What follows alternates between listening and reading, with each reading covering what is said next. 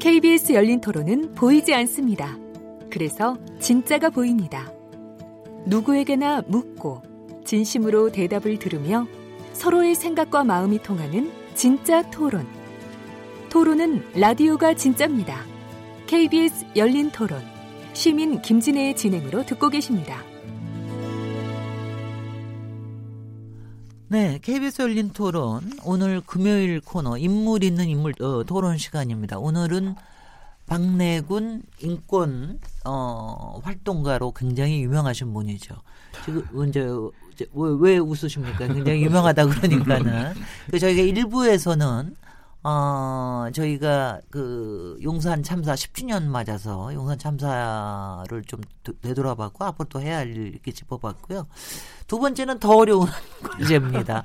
10년 전 얘기가 아니라 40년 전 얘기를 하고 또 규모도 굉장히 크고 이 부분에 대해서의 아, 공권력이나 이런 부분은 또 너무 참혹해서 바로 5.18 민주화 운동 진상 규명에 관련된 사항인데요. 어, 이게 뭐 저희도 상당히 역사를 쭉 오면서 이 부분이 상당히 진상이 규명이 되고 그러지 않았느냐 이런 생각을 했었었는데 지난해에 정부가 공, 조사하는 과정에서 어, 광주민주화 운동국 기간 때 계엄군에 의한 성폭행 그리고 또 수많은 인권 침해가 있었다는 사실이 또 확인이 돼서 어, 당시에 조사단에서는 가해자들에 대한 조사 권한이 없었기 때문에 철저한 진상 규명을 하기 어려웠다. 그래서 이번에는 제대로 좀 진상 규명을 해보자. 그래서 5.18 진상 규명 조사 위원회가 꾸려졌습니다. 꾸려졌는데 법이, 그래서 법을 만들었습니다. 그런데 법이 시행된 지 지금 넉 달이 되도록 아직도 가동을 못하고 있죠. 이 문제를 어떻게 지켜, 지켜보고 계십니까? 박내건 소장님? 예. 뭐, 사람들도 근데 이거 좀 너무한 거죠. 이게 뭐 벌써 법이 이제 어, 어, 이게 이제 9월 달부터 시행이 되는 2000, 2018년 9월 달부터 시행되도록 돼 있는 거거든요. 네. 법 통과된 지 6개월 후에 이제 시행이 되도록 이제 법에 이렇게 돼 있는데 그리고 그때면 그때까지 충분한 6개월 동안 준비할 시간이 충분히 있었거든요. 위원도 선임하어야 되고 뭐 하고 그랬는데 그게 이제 그 위원을 선임한 자영당 위원 선임을 계속 미뤄오고 그러다가 이제 이제서야 이제 세 명 이제 내고 그러는데 또 그또 그 위원들도 좀 문제가 있어서 이제 5.18 단체들은 굉장히 또 항의를 하고 있는 이런 거니까 아유 왜 이런 문제들을 이렇게, 이렇게 접근할까 그래서 참 답답합니다. 아, 예. 아니 그, 뭐 사실 그 동안은 뭐 아마 지상을 통해서 많이 들으셨겠습니다만은 자영당에서 지만원 예. 어 지금 제가 공식 명칭을 잘 모르겠습니다만은 아, 과거에 북한이 뭐 특공대가 여기 와서 무슨 사주 활동을 했다 이런 걸 주장하시던 분을 추천위원으로 한다고 그래가지고 뭐 자유한국당 내부에서도 상당히 논란이 있어서 그건 취소됐는데 이번에 추천된 세 분이 어떤 또 문제가 있다고 생각을 하셔서 우려를 하시는 겁니까? 이번에 이제 차기환 그 전 수원지법 어, 법원장 하시던 분 이게 판사 출신이시죠. 이분은 이제 세월호 일기 특조위 때 이제 어, 위원으로 참여를 하셨던 그런 전력이 있고요. 그리고 이동욱 기자, 그 월권조선 지금도 기, 이제 전 월권조선 기자신 거죠. 네. 이분도 그렇고 그다음에 이제 육군 중장 출신의 이제 권태호 씨 이런 분이 있는데 그 차기환 씨하고 이동욱 씨는 비상임이고요. 그 권태호 씨는 이제 상임이거든요. 그래서 저 이 권태호 씨는 어, 전문성이나 이런 부분들이 좀 의심되지만 큰 인물적 인물로 해서 이제 흠임을 뭐 얘기하는 건 없는 것 같더라고요. 하지만 이제 차기환 씨하고 이동욱 씨에 대해서는 좀 뭐 여러 가지 비판이 있죠.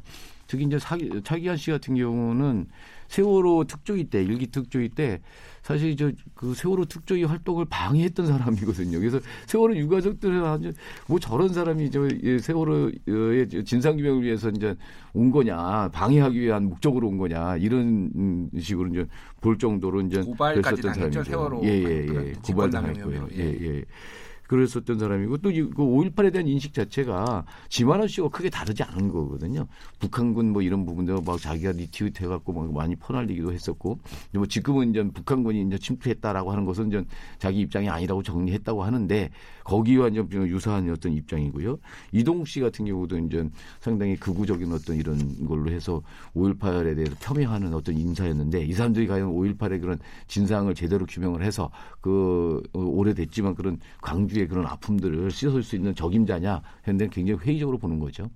예, 예. 예, 다른 정당 후보들 중에서는 혹시 뭐 문제가 될 만한 분들은 안 계신가요? 글쎄 뭐 다른 데서는 좀 나름대로 이제 그 어, 그런 역할을 할 수 있는 사람들도 좀 고르지 않았을까 생각이 드는거든요. 네. 이 네, 지금 뭐- 이제 다른 정당 후보 예를 들어 문희상 국회의장이 그 추천한 분이 이제 안종철 한국 현대사회연구소 박사 음. 뭐 이런 분인데 이분은 전남대 5.18 연구소 거기서 이제 5.18에 관해서 음. 그동안에 계속 연구를 예, 하셨더라고요. 예, 예. 어, 그래서 뭐 그 이제 그런 연구를 했으니까 상당한 정도로 뭐 성과가 좀 축적이 돼 있을 것으로 보이고 네.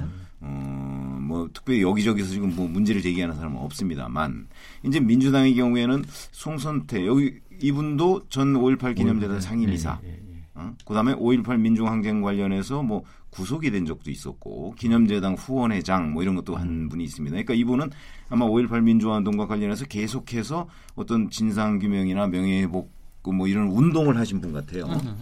음, 그렇게 되면 이제 이거는 또 다른 시각에서 본다면 그렇기 때문에 진상규명을 하는데 좀 과연 적합하냐 하는 의문이 생길 수는 있을 것 같아요. 시각을 좀 달리 본다면.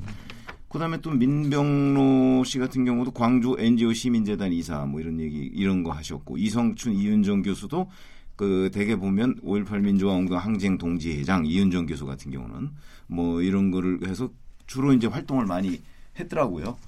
그래서 보면 예를 들어서 이동욱 기자 같은 경우 전 기자죠. 네. 전 기자 같은 경우는 이제 그 주로 유가족들이 문제 삼고 있는 게 광주 사태 10대 오보와 과장 뭐 이런 걸 이제 그 예, 아마 예, 올간조선이라는 잡지에 보도를 하고 뭐 그랬던 것으로 보여. 네. 그래서 이런 이제 이게 어디에서 보느냐에 따라서 사실은 음. 적합하냐 안 적합하냐 네, 이런 네. 시각이 좀 다를 수 있는데 제가 보건대는 그 유가족들이 보면 유가족들이 내놓고 있는 그리고 있는 전체적인 진상과 그림이 있을 거 아닙니까? 그렇죠. 아마 그런 경우는 그 자유한국당에서 추천하고 있는 이런 사람들은 용납이 안 될 거예요. 예, 응? 예. 그러나 또 자유한국당이나 이런 쪽의 사람들이 그리고 있는 그림이 있을 거 아니에요. 예. 그런 사람들을 보면 또 민주당 추천 인사들이 예, 예. 어, 저래 가지고 어떻게 과연 진상규명을 할 수 있겠는가 이런 두 개의 시각이 충돌하고 있는 것으로 저는 보여요. 예, 예. 어. 그래서 조금 더 대화를 해서 사실 저, 저 같으면 이쪽도 좀 문제가 있어서 보이고 저쪽도 좀 문제가 있어 보이거든요. 예. 그래서 양쪽 다 좀 어느 한쪽에 이렇게 좀 치우쳐 있는 듯한 사람은 다 배제하고 정말 진상 규명을 위해서 필요한 그 능력과 그동안의 활동 뭐 이런 걸 한 사람 중심으로 재편하면 어땠을까? 저 그런 생각을 하게 되는데 혹시 어떤 생각을 갖고 계신지 궁금합니다. 네, 네. 박내부. 네. 제가 박내부 5.18 진상규명위원회까지 저기 네. 근데 뭐, 뭐, 저도 뭐 여기서 안종철 씨나 뭐 송선태 씨는 뭐 이런 분들 좀, 어, 아, 어, 안면이 있고, 네. 뭐 예전에 얘기도 하고 그랬었는데 이분들 같은 경우에 이게 5.18 그동, 그동안요 5.18의 그런 잘못된 이런 것들을 밝히기 위해서 꽤 노력을 해왔었던 어려운 때에서부터 그 80년대 그때부터 계속 꾸준히 노력을 해왔던 분들이고요. 그래서 이분들은 어쨌든 이 사건에 대한 어떤 그 이해도 굉장히 깊고 그래도 애정도 있고 뭐 그런 거죠. 이걸 뭐 이분들이 또 너무 한쪽으로 기울어져 있는 사람들이 아니냐 이렇게도 얘기할 수 있지만 지금 와가지고 40년 가까이 어, 지난 세월 동안 이거를 계속 그 문제를 들여다 그 뭐 사건을 들여다보고 문제를 계속 이제 팔려고 했던 사람들만큼 책임 있게 할 수 있는 사람이 누가 있느냐라고 저는 좀 그렇게 한번 생각을 해볼 수도 있는 거 아니냐 생각이 드는 거예요. 근데 이제 이쪽에 자유한국당에서 그 이게 추천하신 분들 같은 경우는 너무 좀 심하지 않아요? 저 북한군 뭐 이런 얘기도 나오고 그가뭐 외국 보도나 이런 부분들도 많이 심하고 해서 도리어 피해자들한테 아주 그 아픔을 줬던 이런 사람들이어서 이런 사람들은 좀 부적절한 이런 사람이 어, 이건 명확하다라고 생각이 들고 그래서 5.18 단체나 이런 데서는 이 이 사람들 좀 어, 뭐야, 거부하고 있는데, 이 거부하면 또, 이게 5.18 진상조사위원회가 또, 또, 또, 또 제대로 굴러가지는. 않겠죠. 예, 예. 네, 법은 시행. 중인데, 네, 뭐 이런 또 답답한, 아, 어, 아, 어려운 부분이 또 있습니다. 아 저는 이게 물론 국회에서 특별법을 만들어 가지고 네. 하는 거기 때문에 국회에 구성되는 거기 때문에 각 당에서 추천하는 게 뭐 그럴 수도 있다 싶지만 이렇게 꼭 각 당에서 추천받아서 그 이런 것도 문제예요, 그런 구, 그, 문제. 규- 예. 저기 구성을 해야 됩니까? 그때마다 아니 추천이 안 돼가지고 구성 못 해가지고 몇 달을 허비했다라는 얘기를 한두 번 들은 게 아니거든요. 예, 예, 예. 이래- 이것도 상당히 비생산적인 것 같은데 무슨 다 외국에서 이렇게 하나요?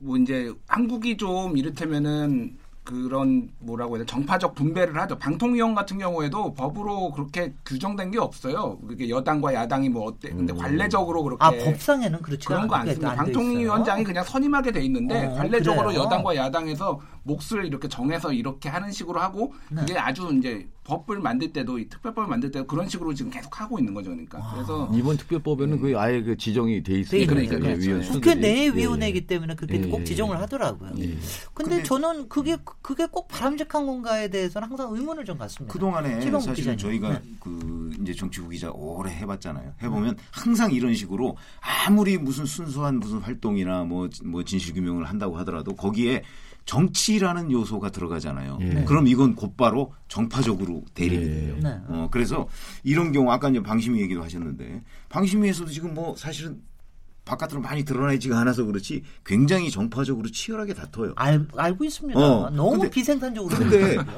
이제 저희는 이제 네. 기자 할 때 보면 사실은 그거 그렇게 다툴 일이 아닌 것으로 예, 보이거든요. 예. 아, 전문가들끼리는 그냥 대충 이렇게 다 아는 아, 거예요. 다 알아가지고 어. 할수 있는 게 많거든요. 어, 예를 들어서 제가 뭐 특정 매체를 좀 거론하기는 그렇지만 뭐 조선일보 기자와 한겨레 기자가 만나도 아유, 이 부분을 합의 볼 수 있는, 있는 부분인데. 합의 어. 볼수 있는 부분인데 민주당 추천 의원과 자유한국당 추천 의원이 만나면 합의를 못 보더라고요. 똑같은 일도. 아니 왜냐하면은 그렇게 추천을 받았기 때문에 일종의 정파적 대리인이라고 그렇죠. 하는 그래서 대리전 양상을 대리전을. 하는 거예요. 그래서 어. 이것도 사실은 그 특별법에 보면 딱 그렇게 돼 있습니다. 국회의장 추천 1명, 여당 추천 4명, 야당 추천 4명. 그래서 야당 추천은 한국당 셋, 바른미래당 하나 이렇게 돼 있는데 이러면 여기에 추천받은 사람들은 네. 설령 자기 생각이 그렇지 않더라도 네. 결국은 자기를 추천해준 예. 정당을 가서 대리해서 싸울 수밖에 없는 이런 글쎄 구조인데 이게 무슨 정, 진상규명이 되겠는가. 아니 네. 저는 네. 그런 생각이 네. 들어요. 네. 조금 좀 저는 의아한 게 뭐냐면은 사실은 자유한국당은 5.18하고 직접적인 관련이 없는 정당이에요. 이거는 전두환 정권 때 일어나고 뭐 민정당까지 뿌리가 뭐 갈 수도 있지만 그런 정당이 아니잖아요. 굳이 왜 이렇게 자유한국당이 구설수를 만들면서 이 부담을 지고 가려는지 개인적으로는 좀 이해가 안 되는 부분이죠. 그러니까. 그거는 이해는 안 가, 이해는 안 가시는 건 알겠는데, 이해가 넘어가죠. 솔직히, 뭐 이런 정도쯤 되면은 사실 좀 통 크게 이 부분에 대해서는 사실 자유한국당으로는 저 추천권을 행사하지 않겠다. 뭐 이런 식으로 너 가면은 굉장히 좋을 것 같지만 세상 일이라는 게 그렇지 않아서. 그런데 여하튼 이번에 진상위원회가 꾸려지면은 이번에 진상위원회가 어, 집중적으로 진상 규명해야 할 주제들은 어떤 게 있습니까? 이 법에 보면 이제 여섯 가지 그 주제가 나와 있습니다. 그첫 네. 번째는 이제 사망 사건, 실종 사건, 안매장 사건 등에 대해서 조사를 해서 밝히는 거가 있고요.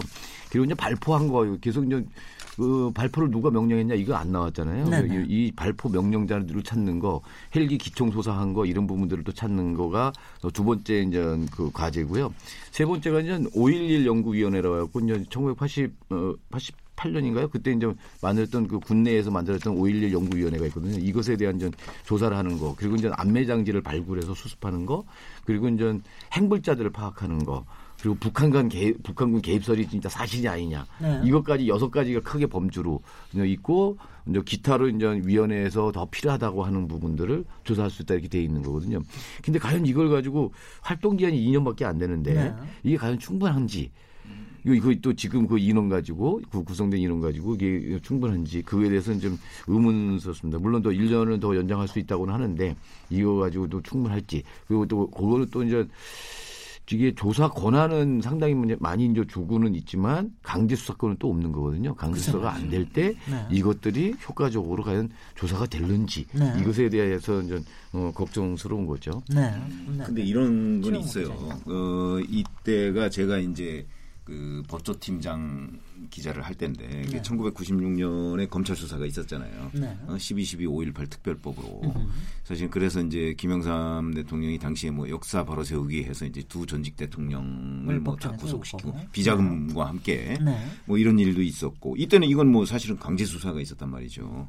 그랬고 그다음에 2007년 노무현 정부 때 국방부에 과거사 진상규명위원회가 또 있었어요. 네. 이때도 이제 5.18 과연 발포 명령권자가 누구냐 뭐 이런 것을 조사를 했어요. 음? 이것도 당연히 또 상당한 정도의 강제 수사권을 동원해서 조사를 했어요. 근데 발표 명령권자에 관한 뚜렷한 성과가 없어요. 네. 어, 그리고 저는 뭐 이제 전두환 전 대통령 회고록도 읽어봤고, 그 다음에 1996년 검찰 수사 때 제가 법조 출입을 했으니까 그때 취재를 했고, 그다음에 이제 유가족들 주장도 그동안에 이제 뭐 책이나 이런 걸 통해서 봤는데 그래서 이 결론이 계속 안 나고 있단 말이죠. 그래서 이런 느낌은 들어요. 지금 아까 왜 여섯 가지라고 하는 그 네. 부분은 다 그게 검찰 수사나 진상규명위원회 활동에서 결론이 안 났던 예, 사건들이에요. 예. 그렇기 때문에 이제 뭐 진상규명이 그, 래서 이제 어려운 과제만 예, 예. 남았어요. 예. 남았는데 지금 뭐 2년 아니라 몇 년을 하더라도 과연 지금 40년이 지났는데 그게 결론이 결론을 낼 수가 있을까 이런 음. 의문은 드는데 전망은 어떻게 하십니까? 희망적으로 생각하고 계십니까? 아우 저 쉽지 않을 거예요. 쉽지 않을 게 뭐냐면 이제 기간도 많이 지났고 네. 그리고 이제 자료들이 증거들이 이제 훼손돼 있고요. 네. 감추거나 뭐 이렇게 돼 있습니다. 예를 들어서 국정원에 가서 그걸 그 파일들을 다 볼 수가 있으면 아마 그건 될 수 있을 텐데 국정원에 접근하기 되게 어렵습니다. 국정원은 완강하게 그걸 더군다나 강제권 강제 수사권도 아, 없는데 그렇군요. 이거를 뭐 네. 저기 하거든요. 뭐 이, 거 이런 경우 있고요. 그리고? 국방부 자체 내에서 저는 요거 하기 전에 이제 국방부 자체 내에 이제 진상조사단을 또 만들었었거든요. 이랬을 때 보면은 아예 그 보안 부대 이제 그 그때 이제 보안 사령관 보안 보안 사령부 있잖아요. 네.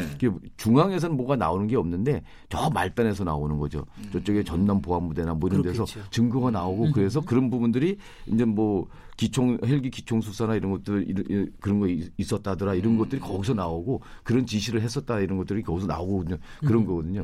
이렇게 이제 멀리 있는 데서 이렇게 찾다 찾는데 주변에 찾는데 이게 본질적인 이런 부분들 같은 경우는 이미 그 없애거나 이랬을 가능성이 되게 높아서 사실 회의스러운 거죠. 그래도 이제 뭐 찾으려고 노력은 해봐야겠는데 그러려면 또 여기에 여기 이제 조건이 저기 되는 게 뭐냐면 이 관련 기관들의 적극적인 협조거든요.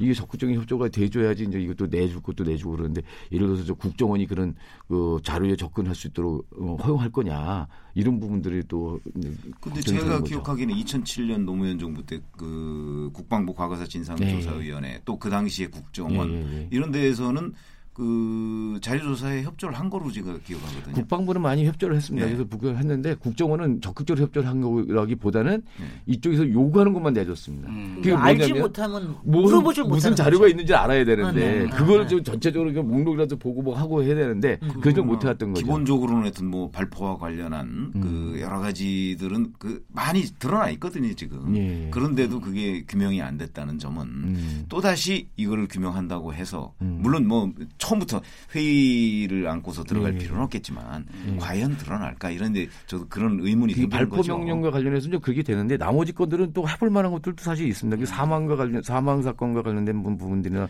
뭐 인권 침해 관련한 이런 부분들은 그 최근에 안매장 사건 뭐 이런 거 안매장 의혹 이런 거 관련해서는 여러 군데 지금 제가 예, 예, 해봤잖아요. 예. 해봤는데 나온 건 없잖아요. 예, 그런데 이제 그렇더라고요. 이번 이제 12월 달에 제가 이제 광주 가서 이제 관련 그 활동들 했던 분들을 이렇게 만나 보니까 네.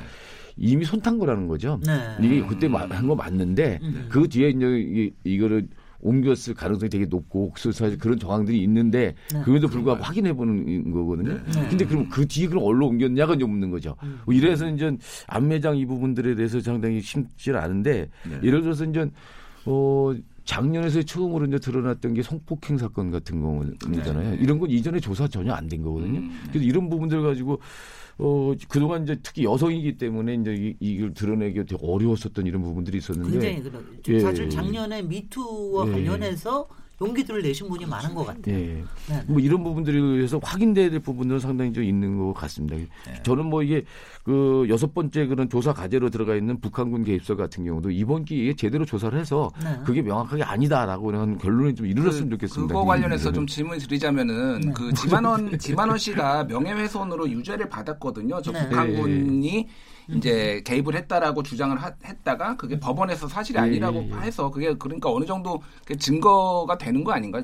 증명이 됐다라고 볼 수 있는 증명이? 됐다고 그좀 예. 작년에 만들어진 저 다큐멘터리 많이 알려지진 않았는데 김군이라고 하는 다큐멘터리가 있어요. 네. 그게 뭐냐면 그 지만원 씨가 이게 북한군의 누구다라고 지, 구체적으로 제1광수, 지목을 하잖아요. 제2광수, 제3광수 예, 제1광수, 제2광수 이렇게 예, 지목을 예, 하잖아요. 예. 그 다, 그렇게 지목된 사람들이 오 저거 난데 하고 나온 사람 그 하는 그 사람들을 직접 찾아가서 그 고- 거기 이제 사진에 이렇게 보면 그 뭐 트럭 위에서 뭐 이렇게 뭐이 그 마스크 쓰고 뭐 이런 사람들은 뭐 1강수, 2강수 이런 찍어놨잖아요. 그이 사진도 사람들- 나온 적이 있었죠. 예, 이 사람들을 어, 어, 찾아가서 이, 이게 일강수라고 해서 자기 북한군에서 내려왔다는데 맞냐 지만원 씨가 네, 네. 그 귀도 안 찬 거죠. 이 사람들 보면 그냥 노동자였고 네. 뭐 이거 이게 생활 남한에서 강주 지역에서 활동하던 생활하던 사람들이에요. 시민들이에요.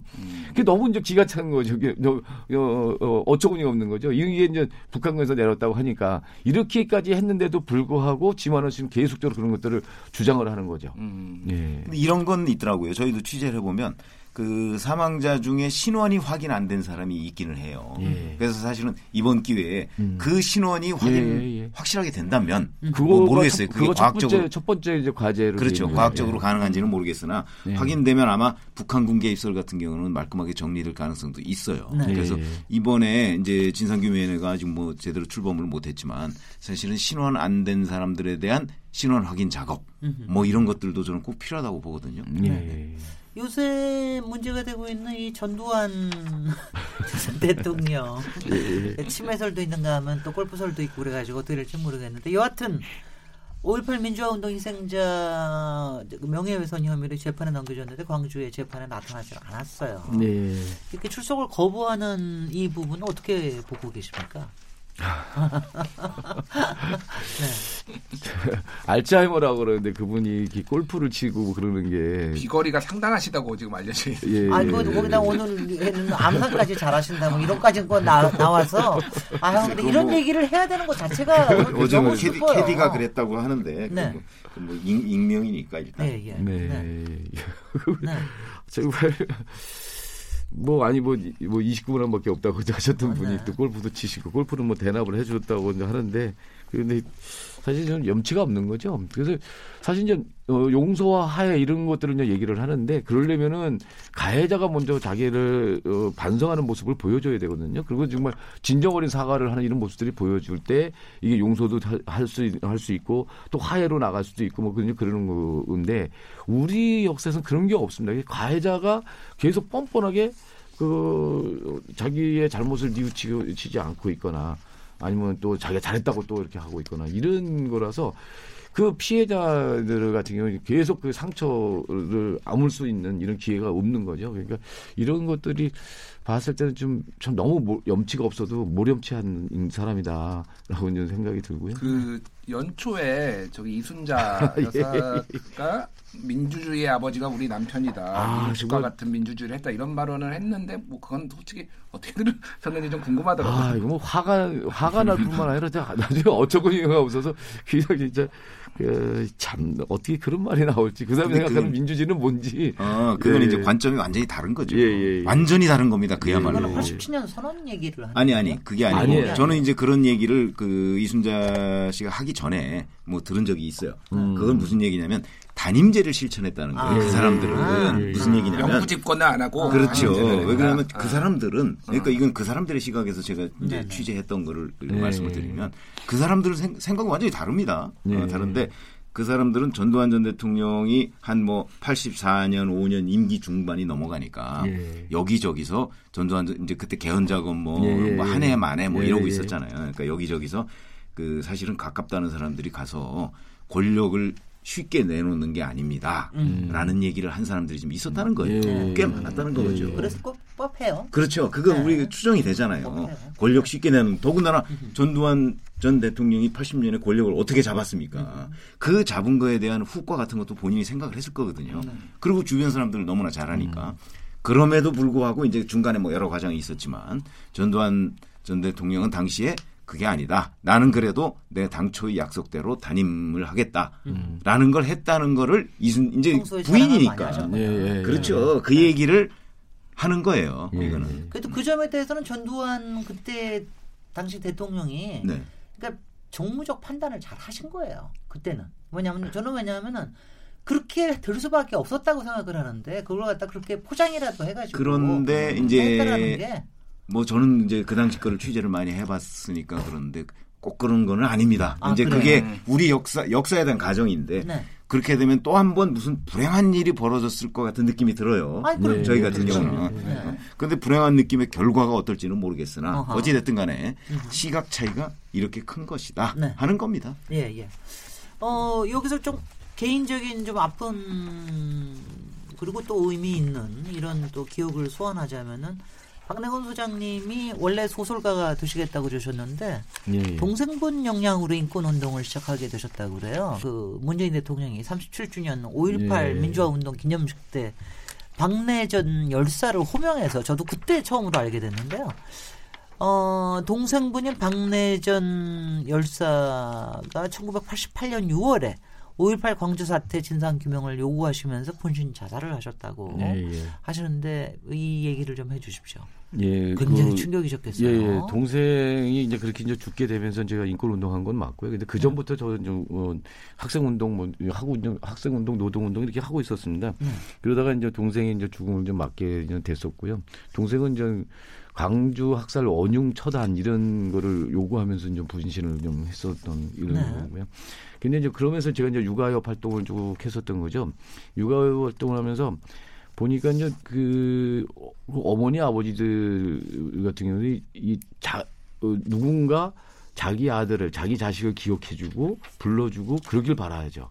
유족 가족 예, 유족들 누구든지 다 네. 그렇습니다. 네. 그 잊혀지는 걸 굉장히 두려워하고 있고 그것에 대한 어떤 그런 슬픔들, 뭐 그럼요. 원한들, 한들 이런 그럼요. 것들 을 갖고 있어요. 네. 그래서 육아협 사무국장하면서 제, 제 동생을 얘기하기보다는 다른 분들이 얘기, 드- 조금이라도 더 얘기할 수 있도록 해서 이제 그렇게 하고 이제 그랬었던 음, 과정들이 좀 있었는데, 그래서 저는 뭐 그때 5.18 현장에 세월, 저 기념식 그 현장에 그 세월호 가족들로 같이 가 있었거든요. 네. 그래서 이제 거기 5.18 거기 그 국립묘지에서 그때 진행이 됐었잖아요. 그래서 맨 뒤에 이제 어 유가족들로 같이 있었는데 그 광주 얘기를 하, 하, 어, 하는데 제 예- 동생을 얘기를 하는 거예요. 그래서 너무 저 충격이었고요. 그게 네. 그저 전혀 이제 생각을 못 했었으니까 공직석상에서 이제 제 동생 이름이 불려진 건 처음이었거든요. 그것도 대통령에 의해서 네. 그것도 5.18 기념식에서 뭐 이렇게 됐는데 그렇게 된또 음, 배경이 있어요. 어, 그 전해, 그러니까 2000, 어, 2016년 그, 그때부터 광주 MBC에서 광주를 외치면서 죽어갔던 사람들을 갖다가 다큐멘터리를 만들어서 이렇게 홍보하고 이런 것들이 있었던 거죠. 그래서 네. 광주 지역에서도 이게 이제 그 단순하게 이제 광주 당시에 돌아가신 분들 이런 거 아니라 그 뒤에도 계속 광주를 알리기 위해서 자기 목숨까지 바쳤던 사람들에 대해서 기억해야 된다. 그 네. 사람들한테 빚진 광주 사람들 시민들이 빚져 있다. 이런 얘기들이 좀 하고 그랬었던 것들이 대통령께서 어떻게 들으셨나 봐요. 그래갖고 네. 이제 좀 하는 것 같고 상당히 이제 저는 저도 이제 동생 그렇게 이제 어, 어, 얘기 이제 불려 이름이 불려지고 그러니까 그냥 상당히 울컥했지. 아마 세월호 가족들이나 이런 사람들이 없었으면 아마 울었을 것 같습니다. 네, 네. 음, 그러면서 또 생각한 게 이, 이름 불려지지 않은 사람이 있어요. 음. 이게 똑같은 비슷한 시기에 비슷한 주장을 하면서 했던 사람 중에 그 뭐 최덕수라고 이제 단국대 천안 캠퍼스에서 이제 그렇게 또 진상규명 요구하면서 5.18 진상규명 요구하면서 또 분신했던 사람인데 이런 사람 같은 경우 또 잊혀졌으니까 또 그것에 대해 또 미안하더라고요. 그래서 네.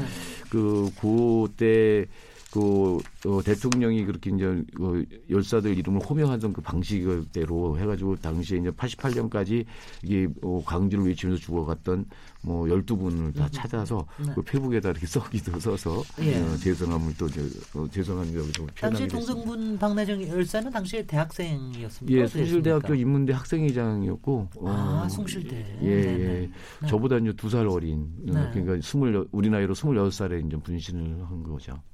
네. 그때 당시 이제 이렇게 뭐, 뭐 그렇게 이제 분신하고 이러면 대부분 20대 청년들이잖아요. 그래서 이제 그런 그렇죠. 그때 네. 총학생회나 이게 1988년이 우리가 잘 아시다시피 그 이제 올림픽. 올림픽 올림픽도 온다고. 예. 있었고 예. 그다음에 이제 86 아시안 게임 88 예. 올림픽에다가 사실은 그때가 사당 체제 시대거든요. 사당 체제 곧, 여사 곧 예, 예. 이제 선거할 때 아니에요? 사당, 사당 체제가 막 시작했던 때 왜냐면 네네. 88년 4월 달에 그. 선거가 있어 가지고 네. 그때 여소야 대가 됐거든요. 예, 예, 예. 그래서 사실은 그 야당의 기세가 꽤 경- 굉장히 올랐던 때고 예, 예. 그런 거에 고무돼서 학생 운동도 굉장히 활발하게 이루어졌던 때란 말이죠. 그 그런가 하면은 1988년이 노태우 정부의 첫 연도기 때문에 첫 해죠, 첫 해. 네. 사, 실 당시에 김대중, 김영삼 실패한 거 아닙니까 말하자면 민주. 근데 그럼에도 불구하고. 대선에 그러니까 그렇죠. 너무 이 상실감 음. 또 희망이 절망적인 이런 그렇죠. 상태였을 거예요. 약간 심리적인 분석인 아니 것 아니 그. 아니 그게 맞습니다. 대선에선 졌는데 굉장히 컸습니다, 1988년에 그때. 예. 상실감이 엄청나게 많은 사람한테 영향을 미쳤다고. 아니 그래도 저는 왜, 왜 그런 왜 처음에 이 이익을 봤을 때 한 1988년이면 그래도 좋았을 때 아닌가 음. 이러고 생각을 하다 보니까 아 이게 아니구나. 음. 그러니까 그 시대에 그 생각을 했던 사람들한테는 얼마나 절망적인 어, 군부 시대였을까. 독재의 연장으로 봤었던 네네. 시각들이 네. 음. 존재하고 있었던 거죠. 그렇죠. 네. 그거는 네. 이제 87년 12월 달 선거에서 그렇게 된 거고 네. 그때 만약에 이제 YS와 DJ가 그 분열만 안 네. 했다면 이길 수 있었던 건 아니냐. 뭐 이제 이렇게 얘기해서 상실감을 지금 말씀하시는 건데 네. 바로 그 다음에 그러니까 88년 2월 달에 취임을 한 거 아니에요. 네. 노태우 네, 대통령이 취임을 해서 두 달 만에 선거가 있었는데 예, 예. 그래서- 거기서 여서야대를 했단 말이에요. 그래서 네. 말이에요. 그래서 사실은 이 이제 야당을 지지했던 사람들이 어찌 보면 다시 기운을 차리기 시작했던 게 1988년이에요. 그런- 예. 그래서. 예. 거기에 힘을 받아서 음. 학생 운동이 사실은 그때 굉장히 또 확산됐었어요. 네. 예, 예, 그렇습니다. 근데 그, 그런 근데 분위기하고 좀 연관이 그 있다는 거죠. 88년 그때 그때 저거 있는데 그 당시 이제 학생 운동들이 좀 가격하기도 하고 좀 그랬잖아요. 상당히 급진적이고 당시에는 그랬는데 그렇죠. 당시에 정치권에 대한 불신이 굉장히 큰 거죠. 그 불신이 큰 거는 그이 어, 1987년 대선에서 김영삼, 김대중 씨가 이제 분열되는 걸 보면서 더 이제 이게 깊어진 건데요. 네, 네. 여소야대 국면이라 그래서 그게 희망을 갖는 게 아니고 네. 그 일부 이제 그 학생 운동도 좀 또 다른 또 결이 또 여기도 있는데 제 동생이 속한 어떤 그런 학생 운동 조직에서는 네, 이게 어 광주 학살의 그 진상규명이나 그 학살 원형 처단이나 이런 부분들이 정치적으로 타협 타협이 타협이 돼서 흐지부지 될 수 있다라고 이제 본 거예요. 그러다 그러다 보니까 보다 이제 세게 이런 부분들을 제기하고 싸워야 된다라고 하는 입장이었더라고요. 네, 네. 그러다 그렇죠. 보니까 이제 이렇게 한 거죠. 왜냐하면 여소야대가 되고 나서 사실은 야당에서 이5.18 문제에 관해서 그 진상규명을 하고 넘어가야 된다. 예. 그런 게 막 그때 예, 그 예. 싹이 이렇게 그틀 때거든요. 예, 맞습니다. 아까 일부에서 용산 참사 얘기하면서 그때 얘기는 여기 사람이 있다 이 얘기를 하셨는데 어 지금 이 5.18을 생각을 하면은 어 이런 생각이 듭니다. 국가 폭력에 대해서 이제는 말할 수 있다. 이런 분위기가 좀 조성되고 있는 것 같다는 생각도 드는데요. 이거를 이제 매듭 짓는 데는 또 굉장히 지난한 과정이 있을 거라고 생각이 되고요. 그런 점에서 또 박내군 소장님의 여러 가지 또 활동을 기대를 합니다. 오늘 KBS 열린 토론 인물 토론 코너로 꾸미고 있는데요. 잠시 쉬었다가 인터뷰 이어- 이어가겠습니다. 지금 여러분께서는 KBS 열린 토론 시민 김진애와 함께하고 계십니다. 라디오 토론이 진짜입니다. 묻는다, 듣는다, 통한다. KBS 열린 토론. 시민 김진애의 진행으로 듣고 계십니다.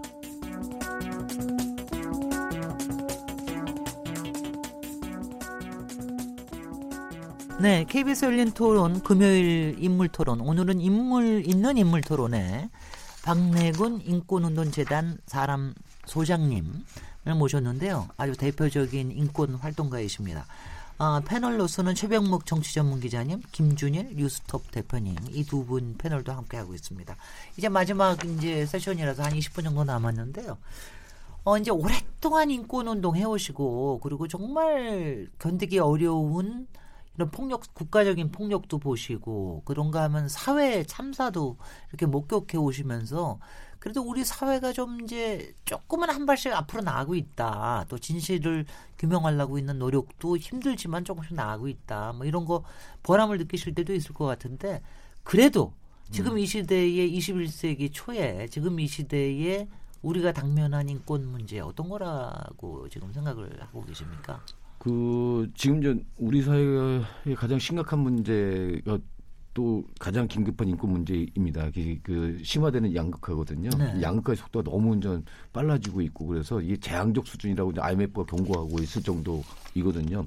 이걸 빨리 완화 저, 어, 완화시키든지 완전 해소는 안 된다면 완화 속도라도 좀 조절해라라고 할 정도로 하고 있, 있거든요. 여기서부터 이제 불평등 문제, 그 차별과 그런 혐오 문제 이런 것들이 다 기인한다고 좀 보여지고 있어서 네. 이 부분을 어떻게 해결할 거냐.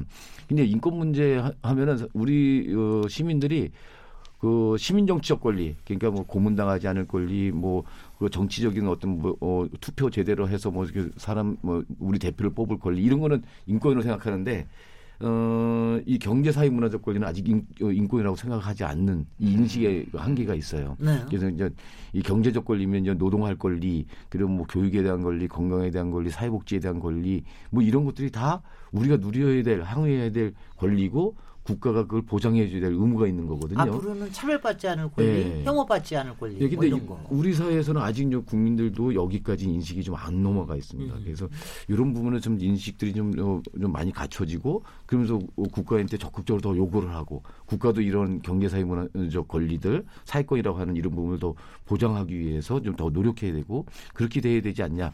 안 그러면 이게 그 불평등 상황이 소 부의 이런 양극화 현상에 의해서 신문제가 다시 오는 상황이라고 이제 사회학자들이 그러거든요. 그래서 재봉건화라는 얘기까지 좀 나올 정도잖아요. 그돈 많은 사람이 이제 어떤 그런 특권층이 돼버리고 있는 이런 이런 현상들이 지금 우리 가장 어, 시급한 문제고 중요한 문제고 이런 거 아닌가 생각합니다. 네, 네. 근데. 전체적으로 보면 네. 사실은 그 10년 전, 20년 전뭐 네. 이때하고 비교해 보면 인권 운동 인권이 그러니까 향상돼 가고 있는 건 사실이잖아요. 않습니까? 자유권 영역에서 어, 시민정치 아, 자유권, 경, 영역에서. 뭐 경제 예, 뭐 예. 이런 부분은 이제 빼고 예. 그래서 그런 거를 본다면 이제 본인은 인권 운동을 지금 오랫동안 해오셨으니까 예. 이거 뭐 자찬일 수도 있겠는데 어느 정도나 기여를 해서 이 우리나라의 인권 수준이 한 30년 전에 비해서 얼마나 향상이 됐다 하는 거좀 평가를 해주시고 제가 무슨 네, 그다음에 제가 말씀드리는 건 저는 사실 이번에 이 인권 운동 이, 이 인권 단체가 직접 인권 운동을 하는 건 줄 알았더니 그게 아니고 인권 활동가를 지원하는 역할을 예, 예. 하시더라고요. 예. 어, 예. 그런 점에서 어 이거는 뭐 새로운 방식일 수는 있겠다 이런 예. 생각도 하는데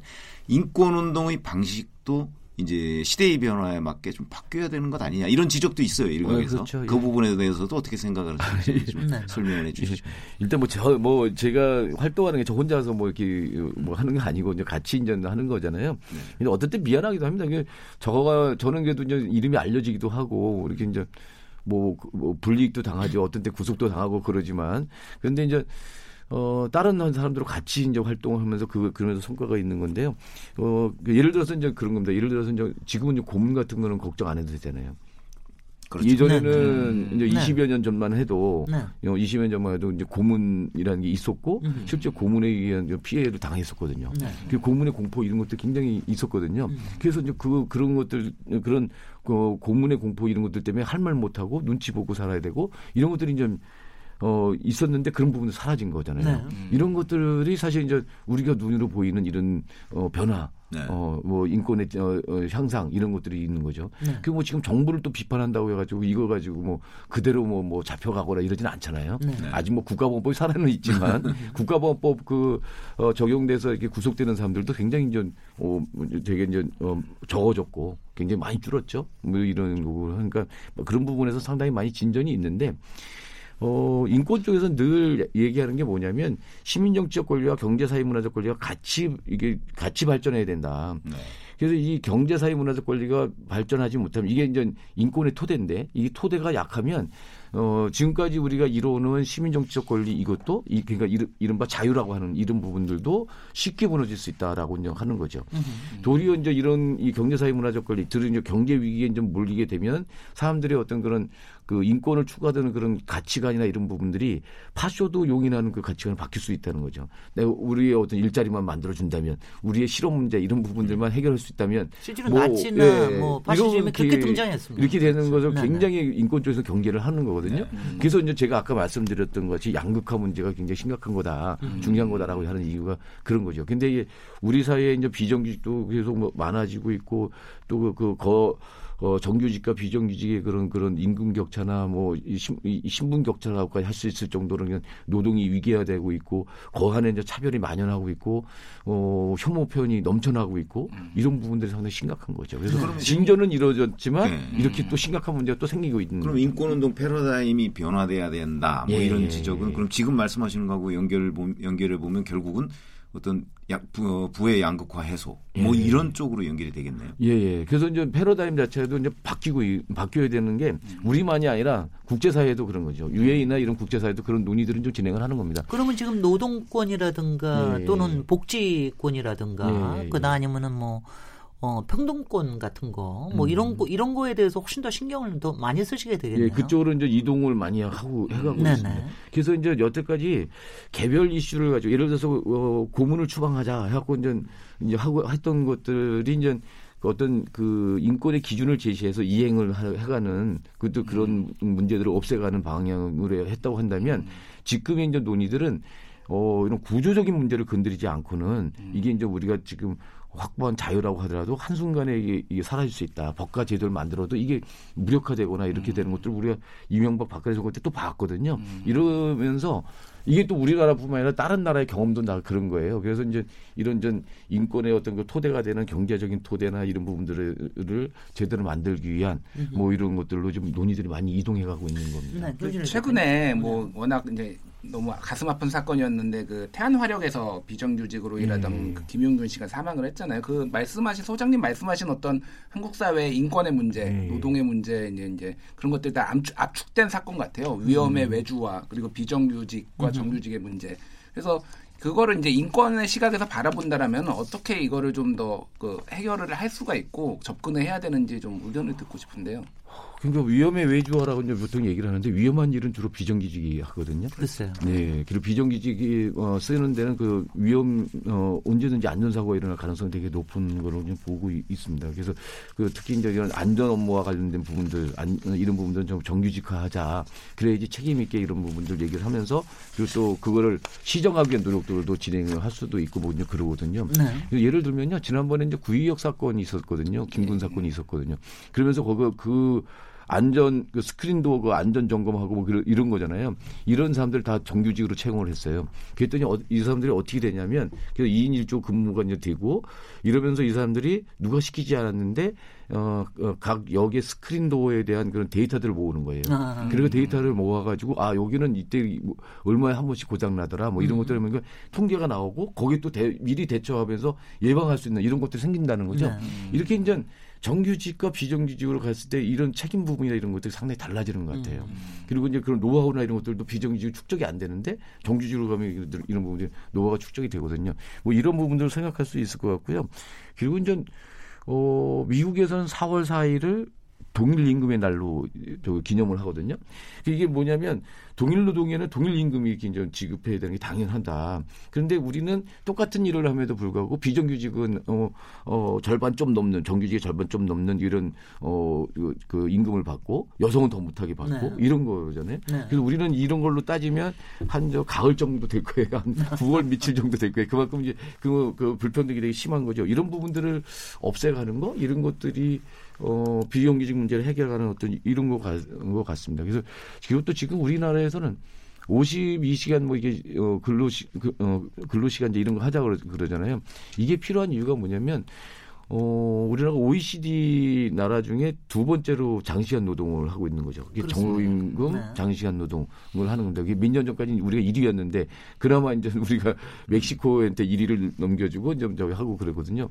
이제는 좀 장시간 노동, 저임금 장시간 노동 이런 이거에서 좀 벗어나서 좀 적게 일하고 좀 진짜 그 누가 손학규 씨가 그랬나요? 저녁이 있는 삶, 이런 인간다운 삶들을 그때 살아갈 수 있도록 이렇게 해간다면 거기에서 일자리도 나눠지고 이제 그럴 텐데 아, 지금 이제 과도기에. 있는 거죠. 예. 쉽지가 상당히 안착이 되려면 시간 걸리고요.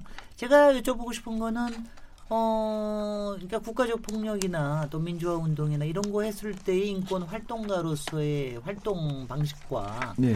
지금과 같이 또 새로운 이슈들이 음. 어 뭐 평등권이나 노동권이나 또 뭐 이제 저 존중받을 권리 네. 뭐 이런 이런 거를 얘기할 때또 인권 활동 방향하고 방법하고는 그냥 또 달라질 수 있을 것 같아요. 네. 그런 거 좀 느끼십니까? 그 예를 들어서 국가 폭력 문제라든지 이런 자유권과 관련된 이런 부분일 때는 이제 이 인권 활동가들이 이제 이 옹호자 역할을 자임하면서 하거든요. 네, 그래서 대리도 하고 뭐 이렇게 도 하시고, 하고 네, 이렇게 네. 하는데 네. 어, 이런 시민 정치적 권리가 아니라 경제사회 문화적 권리, 이 평등과 관련돼서 저거 한다면 이거는 그렇게 하는 게 아니라 그, 어, 그 사람들 주체로 세우는 거, 네. 그 인파우먼트 이쪽으로 이제 가야 된다고 많이들 네, 네. 얘기를 합니다. 그래서 그 그런 그, 어, 상황을 겪는 사람들이 자기 상황들을 인식을 하고 이것을 이제 자기 스스로의 힘으로 이제 극복해 가면서 이렇게 넘어갈 수 있도록 이렇게 하는 쪽으로 이제 방향이 바뀐다고 얘기를 하죠. 음. 네네.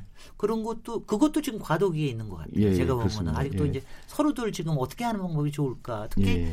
어 세월호 또 특히 이제 세월호 때 굉장히 많이 저기 하는데 당사자들이 앞에 나서고 나머지들은 서포터스로 도와주는 음. 어, 시민들도 이렇게 도와주는 이렇게 뒤에 있어주는 날개로 있어주는 이런 것들이 상당히 이제 앞으로 그런 것들이 좀 많이 좀 자리 잡혔으면 좋겠다는 생각이 좀 많이 그 듭니다. 예전에 보면 좀 피해자들이 굉장히 그 의존적이었거든요. 그래서 이제. 운동단체에 의존하면서 네네. 운동단체가 어차피 자기들은 자신들을 잘 모른다 하는 이런 것들도 있고 그러니까 그러면서 이제 수동적으로 이제 움직이는 거였다 한다면 아까 말씀하신 세월호 참사 이후에 이제 나타나는 양상 중에 하나는 뭐냐면 피해자가 굉장히 적극적으로 주체로 이렇게 서서 도리어 전체 운동 방향을 끌고 가는 모습이에요.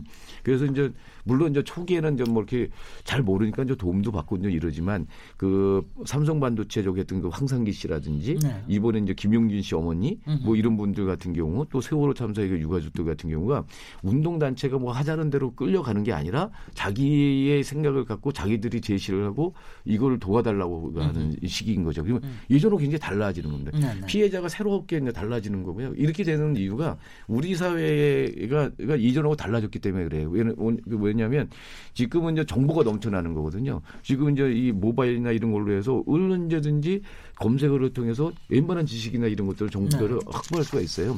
그래서 그 사람들끼리 서로 이제 토론하고 이런 속에서 이런 운동 방향들을 또 만들어내는 거죠. 이러, 이러다 보니까 이 사람들만큼 더 절실한 사람들이 없거든요. 이 문제에 대해서는요. 이 절실한 사람들의 눈으로 봤을 때 그 문제가 더 정확하게 보인다라는 게 제 경험에서 어, 뭐 해봤을 때 그렇게 보이더라고요. 네.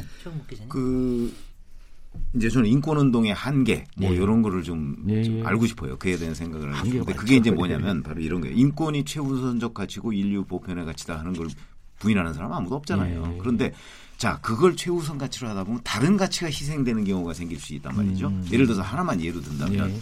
우리나라 같은 경우는 이제 남북 분단이 돼 있고 음. 그리고 이제 북한의 뭐 도발 뭐 이런 얘기는 뭐 우리가 과거에도 경험했고 예. 지금도 사실은 진행형 아니겠습니까? 그러다 보면 이 안보적 가치도 굉장히 중요하단 말이죠. 예. 음? 그러면 이 안보적 가치와 어떤 인권이라는 가치가 충돌할 경우도 저는 우리가 생활하면서 있을 수 있다고 보거든요. 네. 이거에 대한 사회적 뭐 합의 예. 뭐 이런 게 이런 게 있으면 좋겠지만 그 합의가 또 예. 보는 시각에 따라서 또 완전히 다르기 때문에 예. 여기에 대해서 어떻게 평가하고 계신지 궁금합니다. 그 안보에 대한 개념 자체도 많이 바뀌고 있는데 우리는 여전히 옛날 안보, 옛날에 그런 구- 국방력을 중심으로 하는 그런 안보 이거에 이제 머물러 있는 것 같거든요. 그래서 이제 유엔이나 이런 데서는 이제 그 안보 얘기할 때 인간 안보 얘기를 해요. 국가 안보가 아니라 인간 안보 얘기를 하면서 인간 그, 그, 그, 그 나라 국민들이 그 삶의 질을 갖다가 향상시키면서 잘 살 때 그 나라 어, 그 나라를 지키기 위한 그런 힘도 저절로 우러나오고 이렇게 하는 거다. 그럼 그 삶의 질을 높이는 게 인권도 보장되고 아까 같이 이제 사회 보장이나 이런 것들도 사회복지 시스템이나 이런 잘 되고 아 그래서 어, 지금 살만한 나라다. 내 나라에 대한 어떤 자긍심도 생기고 이럴 때 이제 실제로는 국가 안보에 어떤 힘도 생긴다라고 하는데 우리는 전 이제 국방력 중심한 사고를 하는 거죠. 그래서 저는 뭐 어, 전쟁이 언제든 어떻게든 전쟁은 막아야 되는 거잖아요. 그래서 이제 남북 간에 이제 지금 대화되고 있는 이런 부분들이 이런 그 평화 체제로 가게 되면 우리 사회도 전쟁의 공포에서 벗어나서 서더 많은 기회들을 얻어낼 수 있, 어, 확보할 수 있다고 생각이 들거든요. 인권을 우리가 유보할 수밖에 없었던 이런 인권 이런 부분들도 어, 그 권리들도 이런 부분에서 어, 확보해 가면서 또그 나아갈 수 있으니까 굉장히 좋은 거라고 생각합니다. 이러면서 국가보안법 문제 같은 경우에 당장 국가보안법 없애자라는 것들이 어, 그, 좀 동의가 안 되지만, 동의가 안 되지만, 이제 이 평화 체제로 가면서 국가보안법이 이제 사실, 그, 그, 유명무실한 상황들이 오는 거잖아요. 네. 이렇게 되면은 국가보안법 없이 자유롭게 그런 것들을, 어, 어, 사상이나 이런 것들에 구애받지 않고 얘기할 수 있는 그리고 또 그런 것들이 어, 토론될 수 있는 이런 사이가 되면 더 좋은 거잖아요.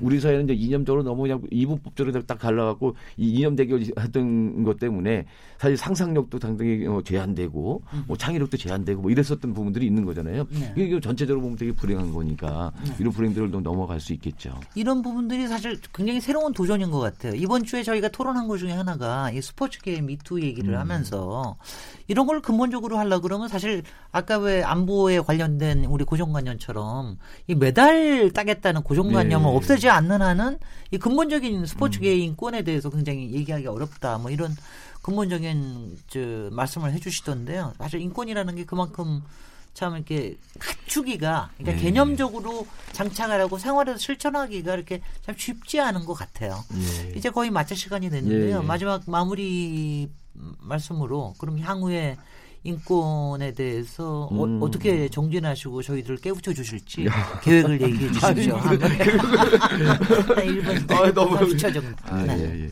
아, 예, 지금 제가 4.16 전대 일을 하고 있잖아요. 그래서 이제 세월호 참사 진상규명을 이루는 그런 원년이 올해가 좀 됐으면 좋겠고요. 그 이기 특조위가 이제 가동이 돼서 이제 활동을 하고 있잖아요. 그 세월호 참사와 함께 가습기 살균제 피해 그 이 부분도 같이 이제 사회적 참사 특조위에서 그걸 하고 있거든요. 이런 부분 좀 진전이 좀 있었으면 좋겠고요. 거기에 따라서 이제 책임질 사람도 제대로 좀 책임지는 이런 모습이 있었으면 좋겠다. 그리고 이제 계속 세월호 참사 이후에 우리 안전사회 만들자라고 했는데 이거 본격화 못했거든요.